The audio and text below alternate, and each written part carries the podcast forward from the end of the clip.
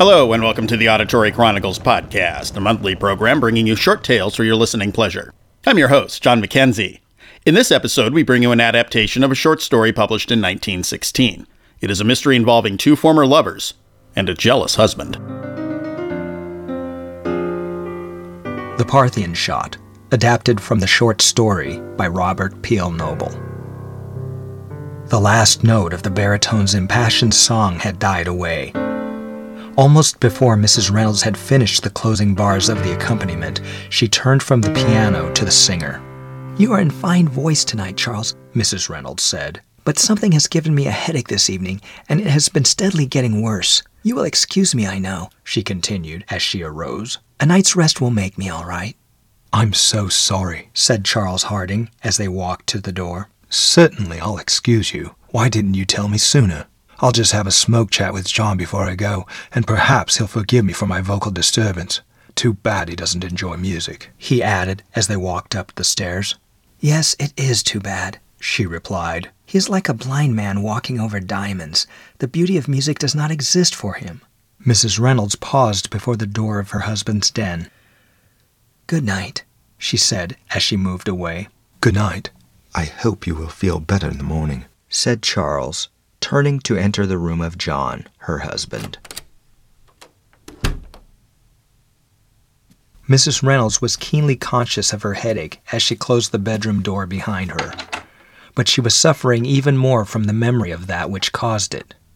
She and Charles were to appear on a program of a musicale on the following Friday evening, and had been having frequent rehearsals. This, it seemed, at dinner that evening, was the cause of her husband's recent fits of sulkiness and ill humor. Not that he had been a cheerful companion at any time during the past year, but of late he was even worse. And this evening, why, it was absurd. Her husband was apparently almost ready to forbid Charles entry into the house. The man was jealous, her husband actually jealous. She could laugh even now but for the memory of his stormy words and self incited anger. What if she and Charles had been engaged at one time?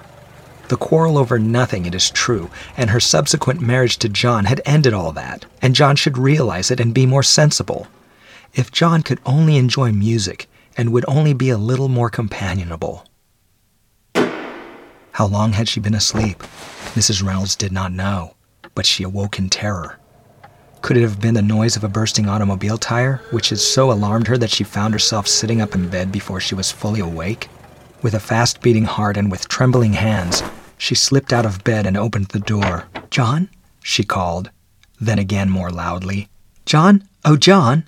And ended with a sob. What if. My God, what if he did? She ran to the open doorway of her husband's den, fearing for the safety of her friend Charles. A piteous, heart invading scream came from her lips. Not Charles, but John lay sprawled upon the floor, now stained with blood. Charles was nowhere to be seen.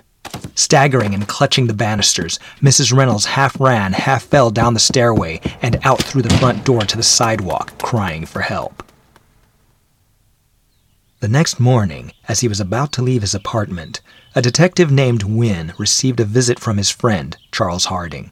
Have you seen the morning papers? Charles asked excitedly. No, why? was Wynne's reply. Mr. Reynolds has been murdered, and I and and I was with him last night, exclaimed Charles. I'm sure I was followed on my way over here. What shall I do? What kind of cigar do you smoke, Charlie? Portinas, said the other, staring. But why do you? Never mind. Go about your business, just as if you were not being followed. You may be arrested, but don't let that worry you too much. I'm going to get busy right away. Charles shook him by the hand. Thanks, old fellow. I'm glad I've got you to count on.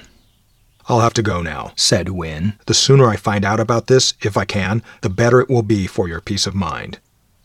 While Charles was on his way to his office, nervously aware that he was still being shadowed, Wynne was directing his steps up Walnut Street, absorbed in thought and unconscious of passing acquaintances.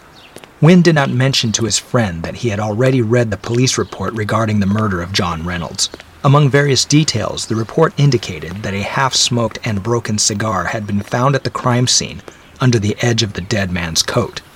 Wynne knew that he would have caused his friend Charles worry if he knew that the brand of the cigar found in Mr. Reynolds' room was Portina, a brand Mr. Reynolds did not smoke. Wynne also knew that such worry might be unwarranted, at least for now. At the home of Mrs. Reynolds, Wynne rang the bell. Tell Mrs. Reynolds, Wynne said to the maid as he presented his card, that it is absolutely necessary for me to see her for a few moments. As Mrs. Reynolds entered, pale and grief stricken, Wynne arose, introduced himself, and said, I am very sorry to disturb you just at this time, Mrs. Reynolds, but in the interest of our common friend Charlie Harding, it is necessary for me to learn everything I can from you, which may have a bearing upon your husband's death. Charles could not have done such a thing, Mr. Wynne. He is incapable of it. I agree with you, Mrs. Reynolds, said Wynne. but if I am to clear him before others, I must learn all the facts possible, even those which look damaging. Had you been asleep just before you ran out of the house last night? Yes, I had gone to bed with a headache after rehearsing some music with Charles, and he had gone to John's room. You heard no quarreling or noise of a struggle? No, except for the noise that awakened me, she added with a shudder. The shot, I suppose. Was there any reason why your husband and Charlie Harding should have quarreled? Mrs. Reynolds hesitated, then spoke quickly. There was no reason, Mr. Wynne, unless you would call John's unreasoning jealousy a reason. Charles and I had to practice together a good deal lately, and John didn't like it. Who was in the house last evening besides you and Mr. Reynolds and Charlie? Mrs. Reynolds recalled, Only the maid. The other servant, the man, doesn't sleep in the house. Wynne noted the manservant's name and Mrs. Reynolds' statement that no money or jewelry appeared to be missing from the house. He questioned her at length about the door locks and how they functioned. Then, Wynne concluded his inquiry. Mrs. Reynolds, I won't keep you any longer, but I will ask permission to inspect your husband's room again, and perhaps some other parts of the house. Mrs. Reynolds having acquiesced, Wynne first verified her statements as to the locks on the front door, and then revisited her husband's room. Wynne inspected all parts of the room, peering into places which seemed very unpromising. From deep under the couch, he picked up a small brass plumb bob attached to a string, regarded it thoughtfully, and put it into his pocket. Wynne then left the room to inspect another part of the house, after first finding and questioning the maid. It was nearly noon before he left the Reynolds home, walking briskly, and with no trace of the absorbed manner which he had brought to the house with him.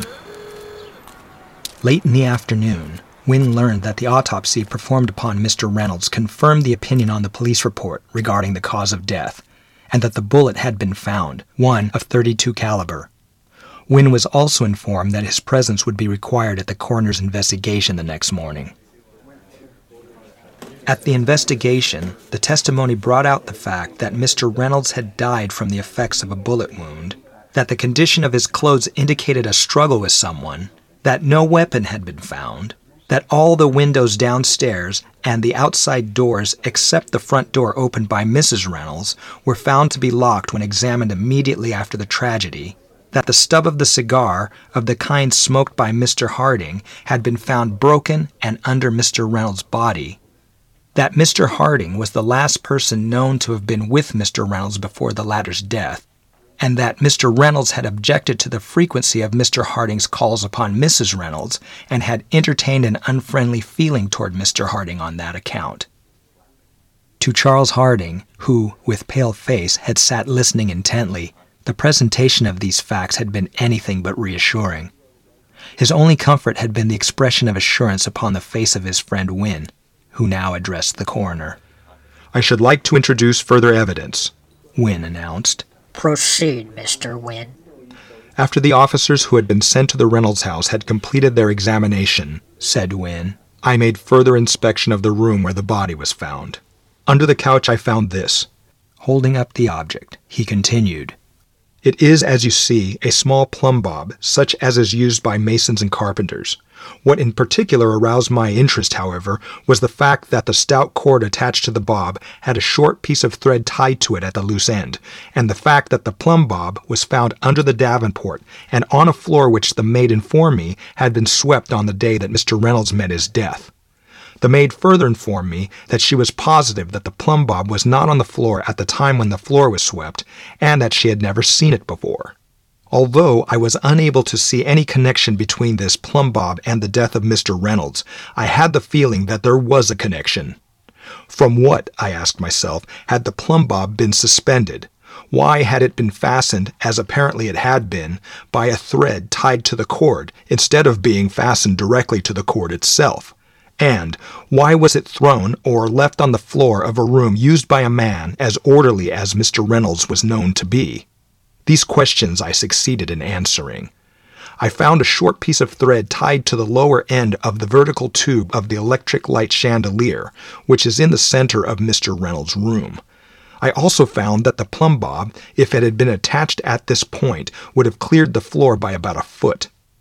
Just over the chandelier, in the attic above this room, there is a short section of flooring which apparently had been removed and then replaced some time after the flooring had been laid. This I removed, and under it I saw the end of a rifle, which had been thrust down into the tube of the chandelier below.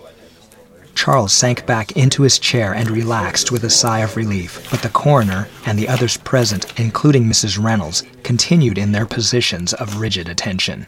The stock of the rifle, continued Wynne, had been cut off in order to make concealment under the floor possible. The trigger was connected to an electromagnetic device, also concealed under the floor. Downstairs in the floor of Mr. Reynolds' room is a push button, supposed to be no longer in use, but in fact it is connected with the electromagnet above, as I proved when, by pressing this push button, I was able to release the previously raised gun hammer. In that rifle I found this, said Wynne impressively as he held up another small object. It is the empty shell of a 32 caliber cartridge. Your imagination can tell you the rest. Shortly after Charles Harding had left the house, Mr. Reynolds attached the plumb bob to the chandelier and lay upon the floor so that his heart would be just under the plumb bob and therefore directly in the line of fire. He pulled the cord, breaking the thread close to the chandelier, of course, concealed the bob and cord by throwing them under the couch, and with but the slightest change of his position on the floor, pressed the push button with an outstretched arm. That any living man is responsible for his death, I cannot believe. Nor can you, I think, in the face of these facts. It may be more charitable for us to believe that Mr. Reynolds, mentally unbalanced by worry over his impending financial difficulties, known to a few of his friends, sought nothing but relief in death while trying at the same time to avoid the stigma of suicide. But it is not difficult to entertain the idea that Mr. Reynolds, actuated by jealousy, purposely disarranged his own clothing and purposely chose that time for pressing the push button when the bullet which was discharged into his own body should also serve as a Parthian shot at the man who had been in his room but a few minutes before. Wynne's evidence led to an immediate verdict of suicide, and everyone hastened to shake Charles' hand. Although Charles held no one's hand in as long a grasp as he held Wynne's, his eyes rested often upon the black gowned figure of Mrs. Reynolds, whose face expressed relief as well as grief. Was not something else fleetingly expressed there too? Gladness? Joy? Charles started toward her as she was about to leave the room, but then checked himself abruptly. Better wait, he thought, and turned again to Wynne. We hope you've enjoyed our presentation of The Parthian Shot as read by JT and featuring the track Melodrama by Off Clorung. Be sure to join us next month for another tale of mystery and wonder. In the meantime, feel free to visit our website at auditorychronicles.com for more information about the show, as well as links to our Twitter feed and Facebook page. For Auditory Chronicles, I'm John McKenzie. Thanks for listening.